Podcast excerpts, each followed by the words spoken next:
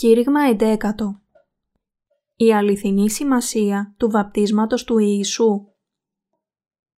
Επιστολή προς Ρωμαίους, κεφάλαιο 6, εδάφια 1 έως 8 Τι λοιπόν θέλω μεν πει, θέλω μεν επιμένει εν τη αμαρτία να περισσεύσει η χάρις, μη γέννητο. Εμείς ήτινες απεθάνομεν κατά την αμαρτίαν, πώς θέλω μεν ζήσει πλέον εν αυτή, ή αγνοείτε ότι όσοι ευαπτίστημεν εις Χριστόν Ιησούν, εις τον θάνατον αυτού ευαπτίστημεν. Συνετάφημεν λοιπόν με ταυτού, δια του βαπτίσματος εις τον θάνατον, ή να καθώς ο Χριστός ανέστη εκ νεκρών δια της δόξης του Πατρός, ούτω και εμείς περιπατήσομεν εις νέαν ζωήν. Διότι εάν εγίναμεν σύμφυτοι με Αυτόν κατά την ομοιότητα του θανάτου αυτού, θέλω μενίστε και κατά την ομοιότητα της Αναστάσεως. Τούτο γινώσκοντες ότι ο παλαιός ημών άνθρωπος είναι σταυρώθη δια να καταργηθεί το σώμα της αμαρτίας, ώστε να μην είμαι θα πλέον δούλη της αμαρτίας. Διότι ο αποθανόν ηλευθερώθη από της αμαρτίας. Εάν δε απεθάνομεν μετά του Χριστού, πιστεύομεν ότι και θέλομεν συζήσει με ταυτού. Τι σημαίνει το βάπτισμα; Ο Ιωάννης που βάπτισε τον Ιησού ονομάζεται βαπτιστής. Αλλά τι σημαίνει βάπτισμα; Το βάπτισμα στα αρχαία ελληνικά σημαίνει βυθίζω και η σημαντικότερη έννοια του βαπτίσματος είναι αφαιρώ την αμαρτία και τον θάνατο. Το ρήμα βυθίζομαι υπονοεί τον θάνατο.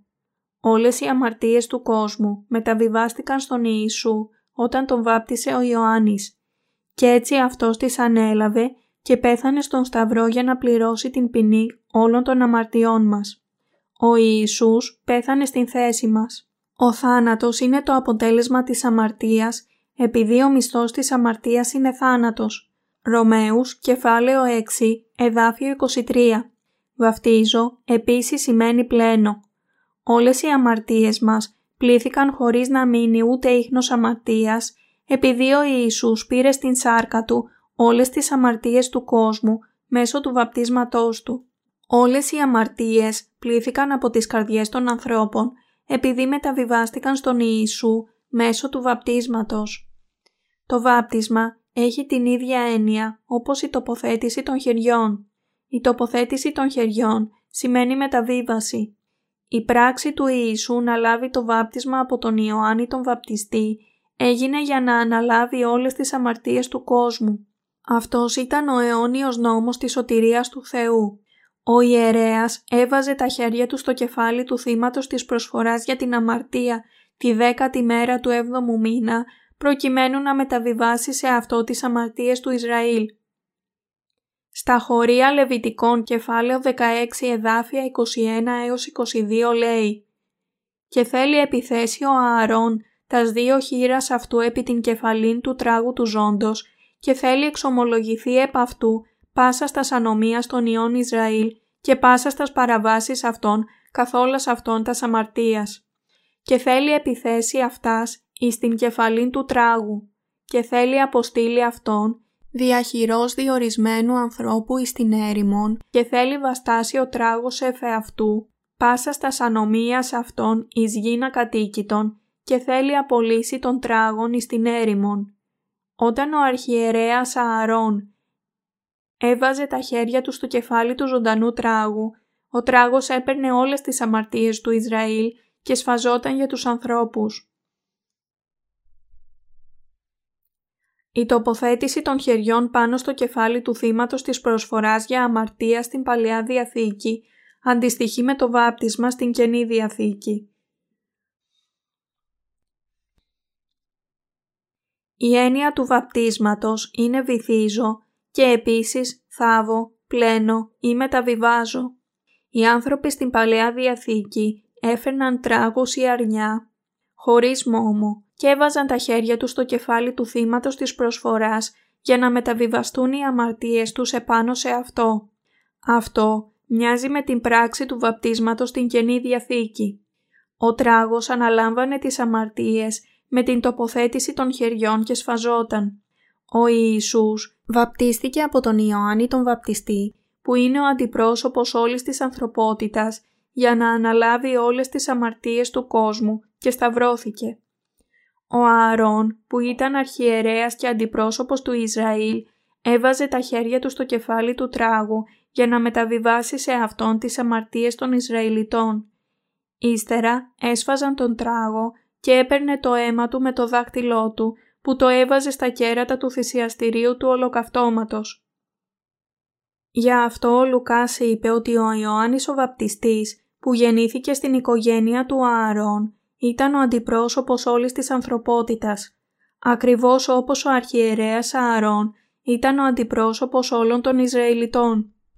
Η βίβλος λέει «Μεταξύ των γεννηθέντων υπογυναικών δεν ηγέρθη μεγαλύτερος Ιωάννου του Βαπτιστού». Μαθαίος, κεφάλαιο 11, εδάφιο 11. Ο Ιωάννης ο Βαπτιστής είχε το δικαίωμα να μεταβιβάσει μια για πάντα τις αμαρτίες του κόσμου στον Ιησού μέσω του βαπτίσματος ως γήινος αρχιερέας σύμφωνα με το αιώνιο θέσπισμα του Θεού. Ο Ιωάννης ο Βαπτιστής ήταν ο τελευταίος αρχιερέας. Όταν λέω ότι ο Ιωάννης ο Βαπτιστής ήταν ο αρχιερέας, μερικοί άνθρωποι ρωτούν «Πού είναι γραμμένος στην βίβλο ότι ο Ιωάννης ο Βαπτιστής ήταν ο αρχιερέας» Δεν είναι γραμμένο. Ο άνθρωπος που γεννήθηκε από τον Ζαχαρία ήταν ο Ιωάννης ο Βαπτιστής. Ο ιερέας Ζαχαρίας ήταν από την πατριά του ιερέα Αβιά, που ήταν εγγονός του αρχιερέα Ααρών και ήταν σαφώς απόγονος της οικογένειας του Ααρών. Η βίβλος μιλάει για τις πατριές των ιερέων που ήταν απόγονοι του Ααρών στο Α Χρονικών, κεφάλαιο 24, εδάφιο 10. Στις τελευταίες μέρες του Δαβίδ υπήρχαν πολλοί ιερείς και χρειάστηκε να μπουν σε μία τάξη. Για αυτό χωρίστηκαν με κλήρους σε 24 πατριές σύμφωνα με τους 24 εγγονούς του Ααρών. Ο όγδοος κλήρος έπεσε στον Αβιά. Κάθε πατριά υπηρετούσε στο ιερό και τον οίκο του Κυρίου για 15 μέρες. Και ο Ζαχαρίας, που ήταν από την πατριά του ιερέα Αβιά, επιλέχθηκε από τον Θεό ως ιερέας υπηρεσίας της πατριάς του. Στο χωρίο κατά Λουκάν κεφάλαιο 1, εδάφιο 9 λέει «Κατά το έθος της ιερατείας έπεσεν εις αυτόν ο κλήρος να θυμιάσει, εις ελθόν εις τον ναούν του Κυρίου». Αυτό μας δείχνει ότι ο Ιωάννης ο Βαπτιστής γεννήθηκε στην οικογένεια του Ααρών του αρχιερέα και ήταν ο τελευταίος αρχιερέας που θα αντιπροσώπευε όλη την ανθρωπότητα. Ματθαίος, κεφάλαιο 11, εδάφιο 11 και Ματθαίος, κεφάλαιο 3, εδάφια 13 έως 17. Μόνο ένας άνθρωπος που ήταν γεννημένος στην οικογένεια του αρχιερέα θα μπορούσε να γίνει αρχιερέα σύμφωνα με τον νόμο. Μόνο τα λιοντάρια μπορούν να γεννήσουν λιονταράκια. Ο Ιωάννης ο Βαπτιστής ανέλαβε την αρχιεροσύνη του Ααρών του προγόνου του.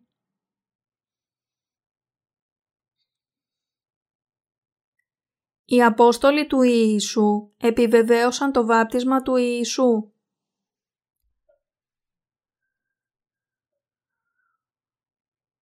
Όλοι οι Απόστολοι, ειδικά οι Παύλος, Πέτρος, Ματθαίος και Ιωάννης, επιβεβαίωσαν το βάπτισμα του Ιησού. Ρίξτε μια μαχιά στη μαρτυρία του Απόστολου Παύλου που υπάρχει στις βασικές περικοπές για σήμερα. Τι λοιπόν θέλω μεν πει; Θέλω μεν επιμένει εν τη αμαρτία δια να περισσεύσει η χάρις. Μη γέννητο. Εμείς ήτινες απεθάνομεν κατά την αμαρτίαν, πώς θέλω μεν ζήσει πλέον εν αυτή; Ή αγνοείτε ότι όσοι ευαπτίστημεν εις Χριστόν Ιησούν εις τον θάνατον αυτού ευαπτίστημεν, συνετάφημεν λοιπόν με ταυτού δια του βαπτίσματος εις τον θάνατον. Ήνα, καθώς ο Χριστός ανέστη εκ νεκρών δια της δόξης του Πατρός, ούτω και εμείς περιπατήσομεν εις νέαν ζωήν. Διότι εάν εγίναμεν σύμφυτοι με Αυτόν κατά την ομοιότητα του θανάτου αυτού, θέλομεν είστε και κατά την ομοιότητα της Αναστάσεως. Τούτο γινώσκοντες, ότι ο παλαιός ημών άνθρωπος συνεσταυρώθη, δια να καταργηθεί το σώμα της αμαρτίας, ώστε να μην είμαι θα πλέον δούλη της αμαρτίας, διότι ο αποθανόν ηλευθερώθη από της αμαρτίας. Εάν δε απεθάνομεν μετά του Χριστού, πιστεύομεν ότι και θέλομεν συζήσει μετά αυτού. Στην επιστολή προς Γαλάτας, κεφάλαιο 3, εδάφιο 27, επίσης λέει «Επειδή όσοι ευαπτίστητε εις Χριστόν, Χριστόν ενεδίθητε». Ας δούμε και την μαρτυρία του Πέτρου. Στην επιστολή Α Πέτρου, κεφάλαιο 3, εδάφιο 21 λέει «Του οποίου αντίτυπωνών το βάπτισμα, σώζει και ημάς την σήμερον, ουχή αποβολή της ακαθαρσίας της αρκός, αλλά μαρτυρία της αγαθής συνειδήσεως εις Θεόν, δια της Αναστάσεως Ιησού Χριστού. Ο Απόστολος Ιωάννης στην επιστολή Α Ιωάννου κεφάλαιο 5, εδάφια 5 έως 8 λέει «Τι είναι ο νικών των κόσμων, οι μείο πιστεύουν ότι ο Ιησούς είναι ο Υιός του Θεού» ούτως είναι ο ελθόν διείδατος και αίματος, Ιησούς ο Χριστός, ουχή δια του ύδατος μόνον, αλλά δια του ύδατος και του αίματος. Και το πνεύμα είναι το οποίον μαρτυρεί, επειδή το πνεύμα είναι η αλήθεια. Διότι τρεις είναι οι μαρτυρούντες εν το ουρανό. Ο πατήρ, ο λόγος και το Άγιον Πνεύμα, και ούτε οι τρεις είναι εν. Και τρεις είναι οι μαρτυρούντες εν τη γη, το πνεύμα και το είδωρ και το αίμα, και οι τρεις ούτοι αναφέρονται εις το εν. Η μαρτυρία του Ματθαίου υπάρχει στο κατά Ματθαίον, κεφάλαιο 3, εδάφια 13 έως 17. Τότε έρχεται ο Ιησούς από της Γαλιλαίας εις τον Ιορδάνην προς τον Ιωάννην δια να βαπτιστεί υπ' αυτού. Ο δε Ιωάννης εκόλει εν αυτόν λέγον «Εγώ χρίαν έχω να βαπτιστώ υπό σου και εσύ έρχεσαι προς εμέ». Αποκριθείς δε ο Ιησούς είπε προς αυτόν «Άφες τώρα, διότι ούτως είναι πρέπον εις ημάς να εκπληρώσομεν πάσαν δικαιοσύνην. Τότε αφήνει αυτόν. Και βαπτιστής ο Ιησούς ανέβη ευθύς από του ύδατος και ιδού, νύχθησαν εις αυτόν οι ουρανοί και είδε το πνεύμα του Θεού καταβαίνον ως περιστεράν και ερχόμενον επ' αυτόν. Και ιδού φωνή εκ των ουρανών λέγουσα, ούτως είναι ο Υιός μου αγαπητός, εις τον οποίον ευηρεστήθην. Ο Ιησούς ανέλαβε όλες τις αμαρτίες του κόσμου, δεχόμενος το βάπτισμα από τον Ιωάννη. Διότι ούτως είναι πρέπον εις ημάς να εκπληρώσομεν πάσαν δικαιοσύνην. Ο Ιησούς πήρε επάνω του τις αμαρτίες του κόσμου όταν βαπτίστηκε από τον Ιωάννη, όπως ήταν ο καταλληλότερος τρόπος.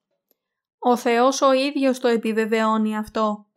Και βαπτιστής ο Ιησούς ανέβη ευθύς από του ύδατος και ιδού, νύχθησαν εις αυτόν οι ουρανοί, και είδε το πνεύμα του Θεού καταβαίνον ως περιστεράν και ερχόμενον επ' αυτόν. Και ιδού, φωνή εκ των ουρανών λέγουσα, ούτως είναι ο Υιός μου αγαπητός, εις τον οποίον ευηρεστήθην.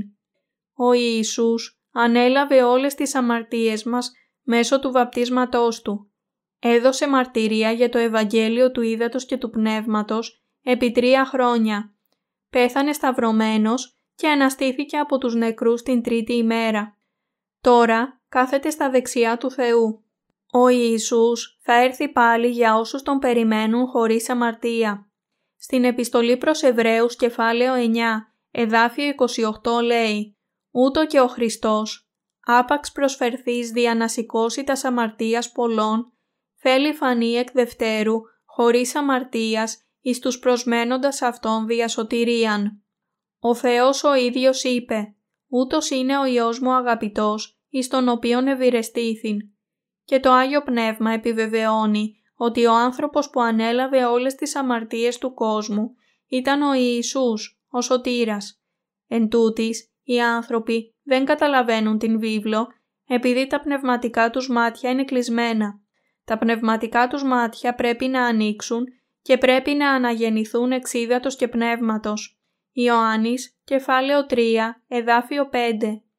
Επομένως, νομίζουν ότι μόνο ο Ιησούς υπηρέτησε για την σωτηρία της ανθρωπότητας, αλλά στην πραγματικότητα ο Ιησούς ήταν ο αμνός του Θεού και χρειαζόταν να βαπτιστεί από τον Ιωάννη, που ήταν ο αντιπρόσωπος όλης της ανθρωπότητας και που μπορούσε να μεταβιβάσει σε Αυτόν όλες τις αμαρτίες του κόσμου επειδή με παρόμοιο τρόπο ο αρχιερέας Ααρών έβαζε τα χέρια του στο κεφάλι του θύματος της προσφοράς για την αμαρτία, τον ζωντανό τράγο και μεταβίβαζε σε αυτόν τις αμαρτίες όλων των Ισραηλιτών με την τοποθέτηση των χεριών του στο κεφάλι του θύματος της προσφοράς.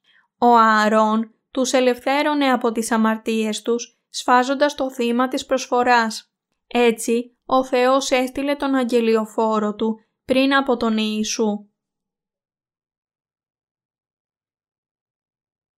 Ποιος είναι ο Ιωάννης ο βαπτιστής;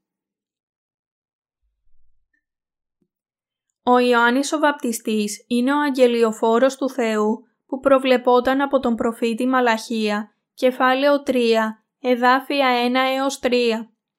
Ο Κύριος χρειαζόταν τον αγγελιοφόρο, τον Ιωάννη τον βαπτιστή, ο οποίος θα αντιπροσώπευε όλη την ανθρωπότητα. Ενώ στην Παλαιά Διαθήκη τα πρόβατα που σφάζονταν έπαιρναν τις αμαρτίες μίας περιορισμένης χρονικής περίοδου, ο Ιησούς Χριστός, ο Υιός του Θεού, ανέλαβε τις αιώνιες αμαρτίες όλων των ανθρώπων μέσω του Ιωάννη του Βαπτιστή και σταυρώθηκε για την ποινή της αμαρτίας στην Καινή Διαθήκη. Συνεπώς, ο Ιησούς έσωσε όλους τους ανθρώπους από τις αιώνιες αμαρτίες. Δύο μεγάλα γεγονότα συνέβησαν πριν από την γέννηση του Ιησού. Το ένα ήταν ότι η Μαρία συνέλαβε τον Ιησού και το άλλο ήταν ότι ο Ιωάννης ο Βαπτιστής γεννήθηκε στην πατριά του Αβιά. Αυτά τα δύο γεγονότα συνέβησαν με θεία πρόνοια. Ήταν το τελευταίο έργο που γράφηκε από τον Θεό. Έξι μήνες πριν από τον Ιησού, ο Θεός έστειλε τον Ιωάννη τον Βαπτιστή στον κόσμο και έπειτα έστειλε τον μονογενή Υιό Του για να μας ελευθερώσει από την έθρα και τον πόνο. Το καταλαβαίνετε; Ας δούμε βαθύτερα στην βίβλο. Ας διαβάσουμε στο κατά κεφάλαιο 11, εδάφια 7 έως 14, όπου δίνεται η μαρτυρία για τον Ιωάννη τον Βαπτιστή. Ενώ δε ούτε ανεχώρουν, ήρχισεν ο Ιησούς να λέγει προς τους όχλους περί του Ιωάννου. Τι εξήλθετε εις την έρημον να είδητε, κάλαμον υπό ανέμους αλευόμενων. Αλλά τι εξήλθετε να είδητε, άνθρωπον ενδεδειμένων μαλακά ημάτια. Ιδού, οι τα μαλακά φορούντες εν της οίκης των βασιλέων ευρίσκονται. Αλλά τι εξήλθετε να είδητε, προφήτην. Ναι, σας λέγω, και περισσότερον προφήτου, διότι ούτως είναι περί του οποίου είναι γεγραμμένον. Ιδού, εγώ αποστέλω τον άγγελόν μου προ προσώπου σου, ώστις θέλει κατασκευάσει την οδόν σου, έμπροσθέν σου.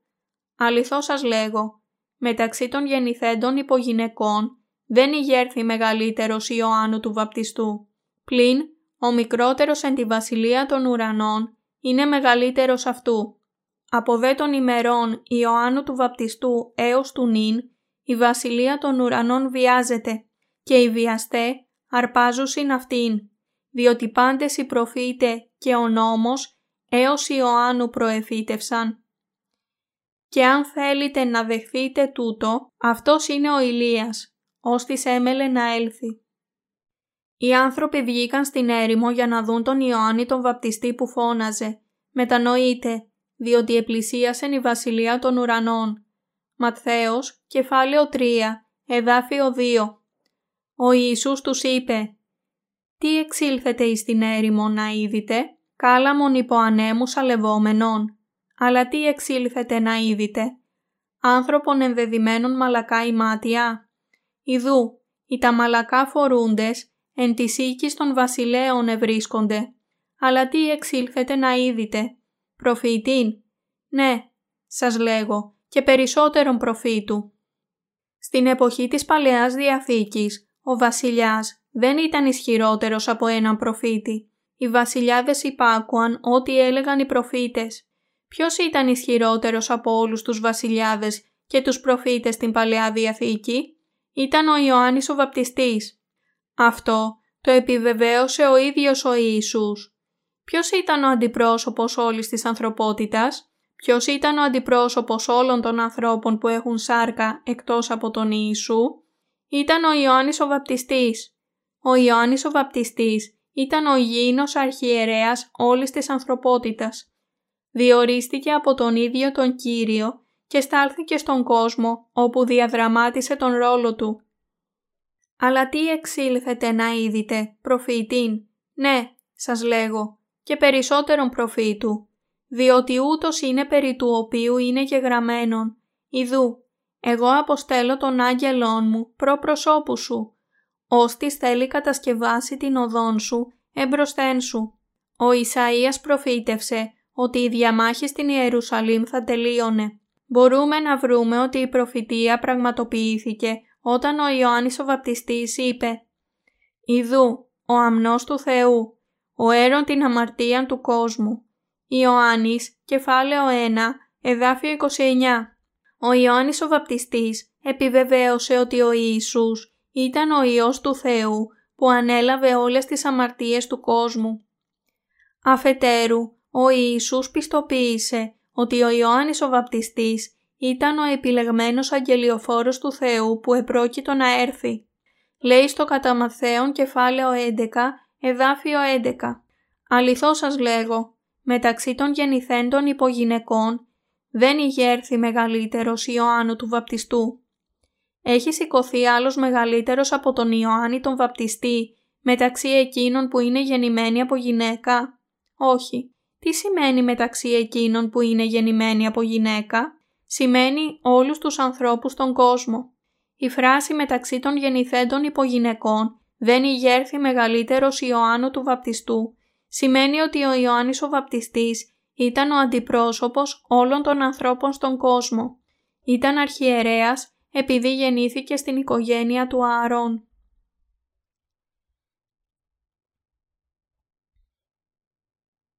Ο Ιωάννης ο Βαπτιστής ήταν ο αντιπρόσωπος όλων των ανθρώπων του κόσμου.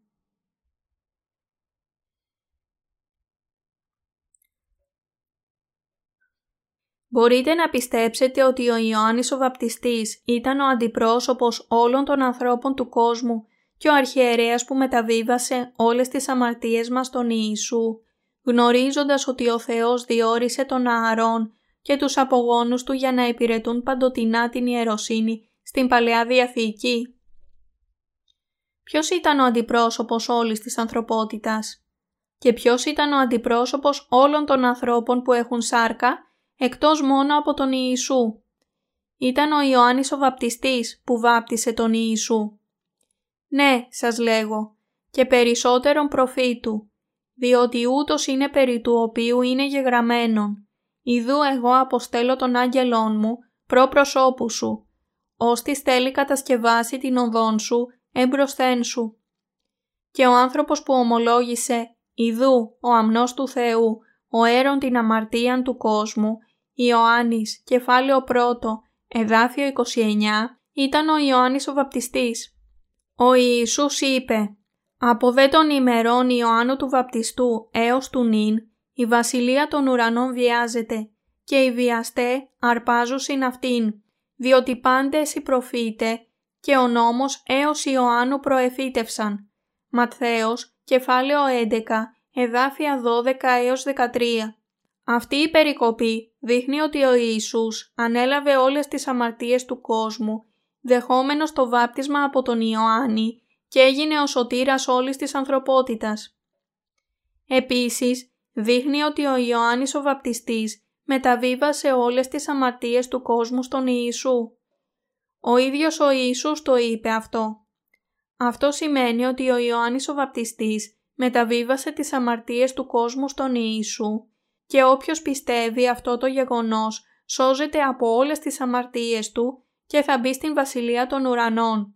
Είναι αυτό σωστό ή λάθος; Είναι απόλυτα σωστό, σύμφωνα με τον Λόγο του Θεού. Για αυτό εμείς, οι κήρυκες της βιβλικής αλήθειας, μπορούμε να το διαδώσουμε με αξιόπιστο τρόπο. Κάθε ένας που πιστεύει αυτήν την αλήθεια θα μπει στην βασιλεία των ουρανών.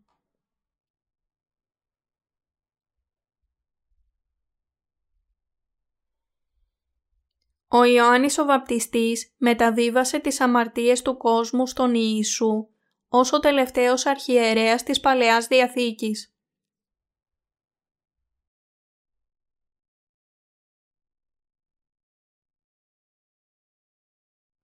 Ο Ζαχαρίας, ο πατέρας του Ιωάννη του Βαπτιστή, το άκουσε από έναν άγγελο του Κυρίου.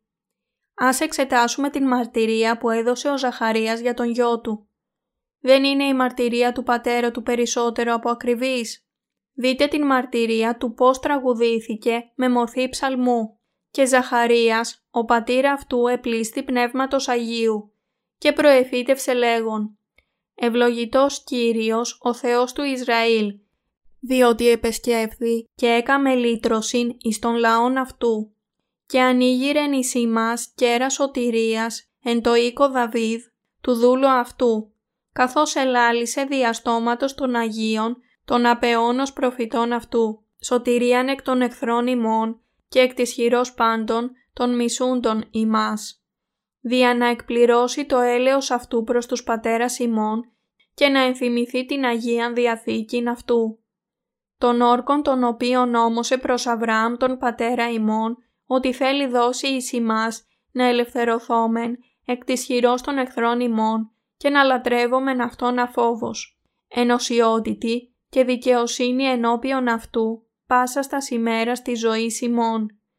Και εσύ, παιδίον προφήτης του υψής του θέλεις ονομαστεί, διότι θέλεις προπορευθεί προ προσώπου του Κυρίου, εις το να ετοιμάσεις τα σοδούς αυτού, εις το να δώσεις γνώση σωτηρίας εις των λαών αυτού, δια της αφέσεως των αμαρτιών αυτών, δια σπλάχνα ελέους του Θεού ημών, με τα οποία επισκέφθη ημάς Ανατολή εξ ύψους, δια να φωτίσει τους καθημένους εν σκότη και σκιά θανάτου, ώστε να κατευθύνει τους πόδας ημών εις οδόν ειρήνης.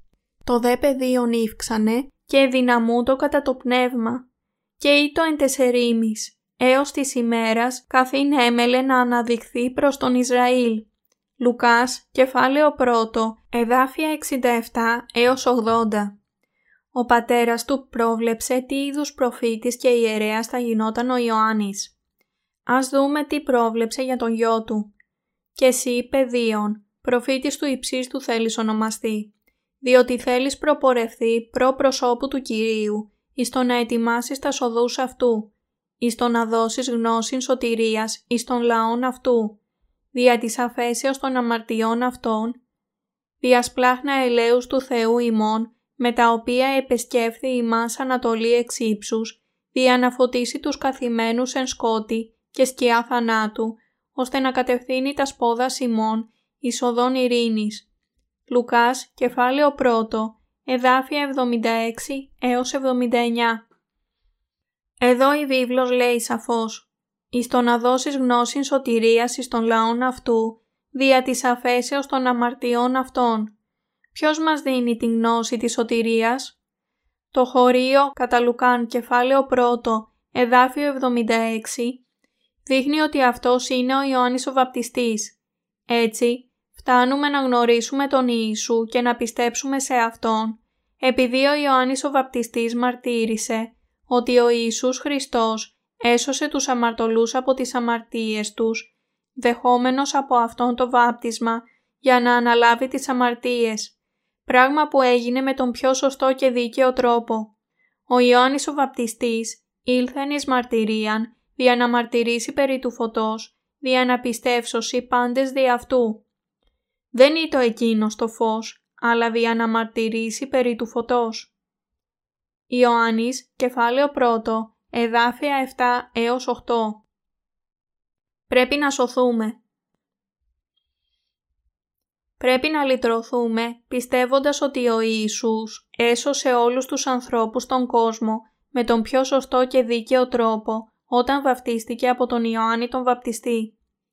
Η δικαιοσύνη του Θεού λέει ότι ο Ιησούς ήρθε στον κόσμο με ανθρώπινη μορφή Ελευθέρωσε τους αμαρτωλούς από όλες τις αμαρτίες τους με τον πιο σωστό και δίκαιο τρόπο, με την βάπτισή του από τον Ιωάννη τον βαπτιστή και όταν σταυρώθηκε αναστήθηκε στη ζωή.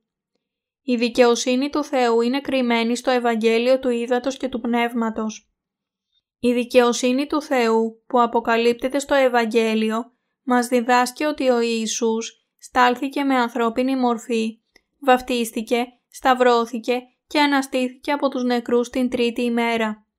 Έγινε κατορθωτό να πιστέψουμε στον Ιησού, μέσω της μαρτυρίας του Ιωάννη του Βαπτιστή και σωθήκαμε από όλες τις αμαρτίες μας πιστεύοντας την δικαιοσύνη του Ιησού. Οι αμαρτίες όλων των ανθρώπων καθαρίστηκαν και τώρα έχουν αιώνια ζωή πιστεύοντας τον Ιησού μέσω του Ιωάννη του Βαπτιστή. Έχουν λάβει σαν δώρο το Άγιο Πνεύμα που μαρτυρεί ότι είναι παιδιά του Θεού.